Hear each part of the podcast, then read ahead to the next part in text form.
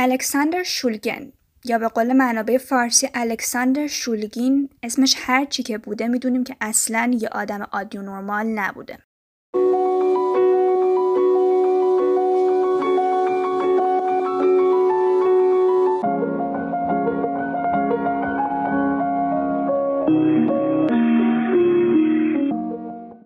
خودم. جزو اون دسته از آدمایی هستم که زندگی نامه آدما زیاد واسم جالب نیست. بیشتر یه حالت خسته کننده و کسل کننده ای داره واسم. ولی این مورد واقعا از نظر من استثنائه به خاطر همینی که انتخابش کردم. چون هم راجع یه آدمی صحبت کنیم که تو زمینه خودش میشه گفت یه استوره بوده و تأثیری که گذاشته توی صنعت دراگ و مواد مخدر واقعا انکارناپذیره. آقای الکساندر شولگن تو 16 سالگی به عنوان یک دانش دانشجویی که اسکالرشیپ هاروارد رو داره میره اونجا و شروع می‌کنه به خوندن رشته شیمیالی اما یکی دو سال بعد وقتی 18 19 سالش میشه میفته از دانشگاه بیرون. اون موقع جنگ جهانی دوم بود میره سراغ ارتش عضو ارتش میشه. اصلا داستان از همینجا گویا شروع میشه. یه ماجرایی واسش پیش میاد که این ساختن مواد مخدر و دارو این چیزا اونجا واسه اولین بار می‌زنه به سرش. قبل از اینکه بیشتر راجع به این آقا صحبت کنیم من می‌خوام این وسط یه کات بدم.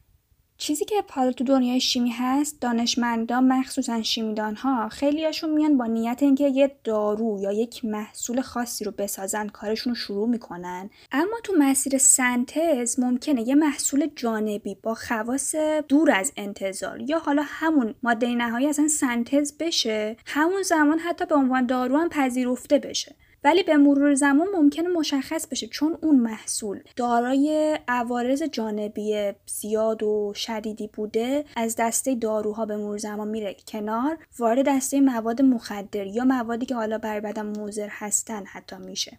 اما چیزی که راجع به این آدم شاید عجیب باشه دقیقا همین موضوعه. واسه اینکه بگم چرا این حرف رو دارم می‌زنم میرم سراغ اکستازی. MDMA یه دراگی هستش از گروه آمفتامین و فنتیل آمین که توی عوام مردم به اکستازی معروف هستش. که قطعا شما هم حداقل یه بار اسم اینو شنیدین. مکانیزم اثرش هم اینجوری که با آزادسازی بیشتر سروتونین و دوپامین و نورادرنالین باعث احساس شادی میشه توی آدما. آقای شولگن هم به پدرخوانده اکستازی اصلا معروف. نه به خاطر اینکه اکستازی رو اولین بار ایشون ساختن. اتفاقا اکستازی رو برای اولین بار شرکت مرک آلمان در سال 1912 میلادی فرمول بندی کرد. اما شولگن اومد تو سال 1965 یه راه ساده تری رو واسه سنتز این ماده پیدا کرد. اما یه چند سالی طول می‌کشه. یعنی حدود سال 1977 این ماده با این فرمولاسیونی که شولگن اختراع کرده بود وارد خیابونا و مصرف خیابونی میشه. تو سال 1966 شولگن میره دانشکده پزشکی سان فرانسیسکو و گفته میشه که حدود دو سال نورولوژی می‌خونه.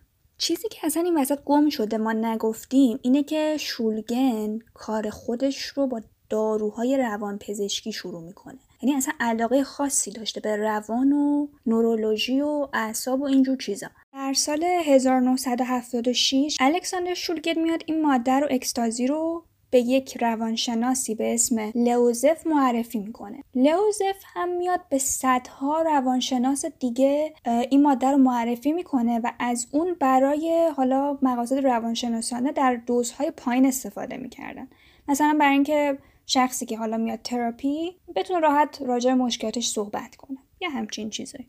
یکی از اون روانشناسایی که لوزف میاد این ماده رو بهشون معرفی می‌کنه خانم آن بوده که من در جریان نیستم اون زمان فامیلیشون چی بوده ولی بعدها فامیلیشون به شولگن یعنی زن آقای الکساندر شولگن تغییر می‌کنه.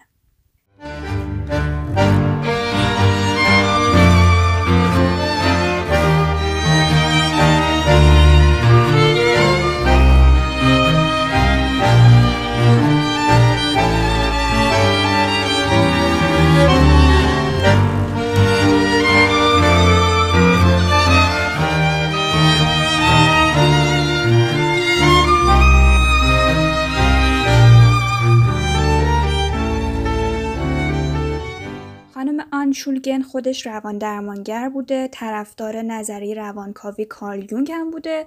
در نتیجه تاکید داشته روی پتانسیل مواد روانگردان در درمان بیماری های مختلف روانی. اون زمان هم مواد روانگردان نسبتا جایگاه قانونی داشتن تو جامعه. در واقع میشه گفت ازدواج الکساندر با آن یه نقطه عطفی برای شروع کارهای این دو نفر بوده. یعنی اینجوری بود که آقای الکساندر شولگن میومد ماده مخدر میساخت. بعد این ماده مخدر رو روی خودش و زنش آزمایش می‌کرد. یعنی ماده رو میساخت اول خودش می‌خورد ببینه چه حس داره حس و رو یادداشت می‌کرد. بعد زنش مصرف می‌کرد و دقیقا همین نکته هست که اصلا خیلی عجیب غریبه.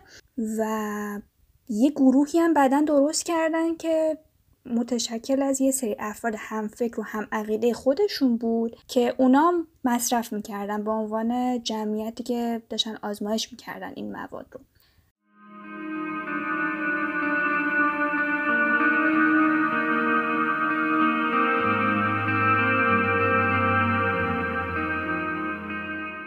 و این باعث میشه که یک مقیاسی اینجا شکل بگیره. اون مقیاس هم شولگن rating scale بوده که یه روش سیستماتیکی برای دسته‌بندی مواد مخدر حالا هر ماده که سنتز می‌کردن وقتی امتحانش می‌کردن دیدن یه سری حالتهای بصری و صوتی میاد سراغشون. اونا یادداشت می‌کردن و اون مقیاس حالا اسمش شد مقیاس شولگن.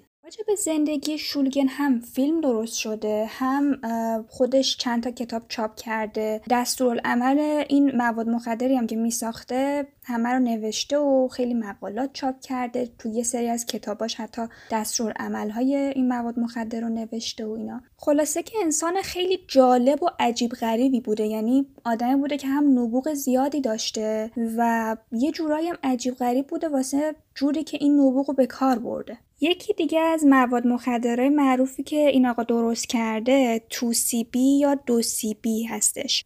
به کوکائین صورتی هم معروفه. اسمای مختلف زیادی داره. از خانواده آمفتامینه. مثل اینکه قیمت بالایی هم داره. خب تا اینجا به نسبت فقط روی جنبه منفی کارش داشتیم صحبت می‌کردیم و اینکه آدم عجیب غریبی هم بوده خودش.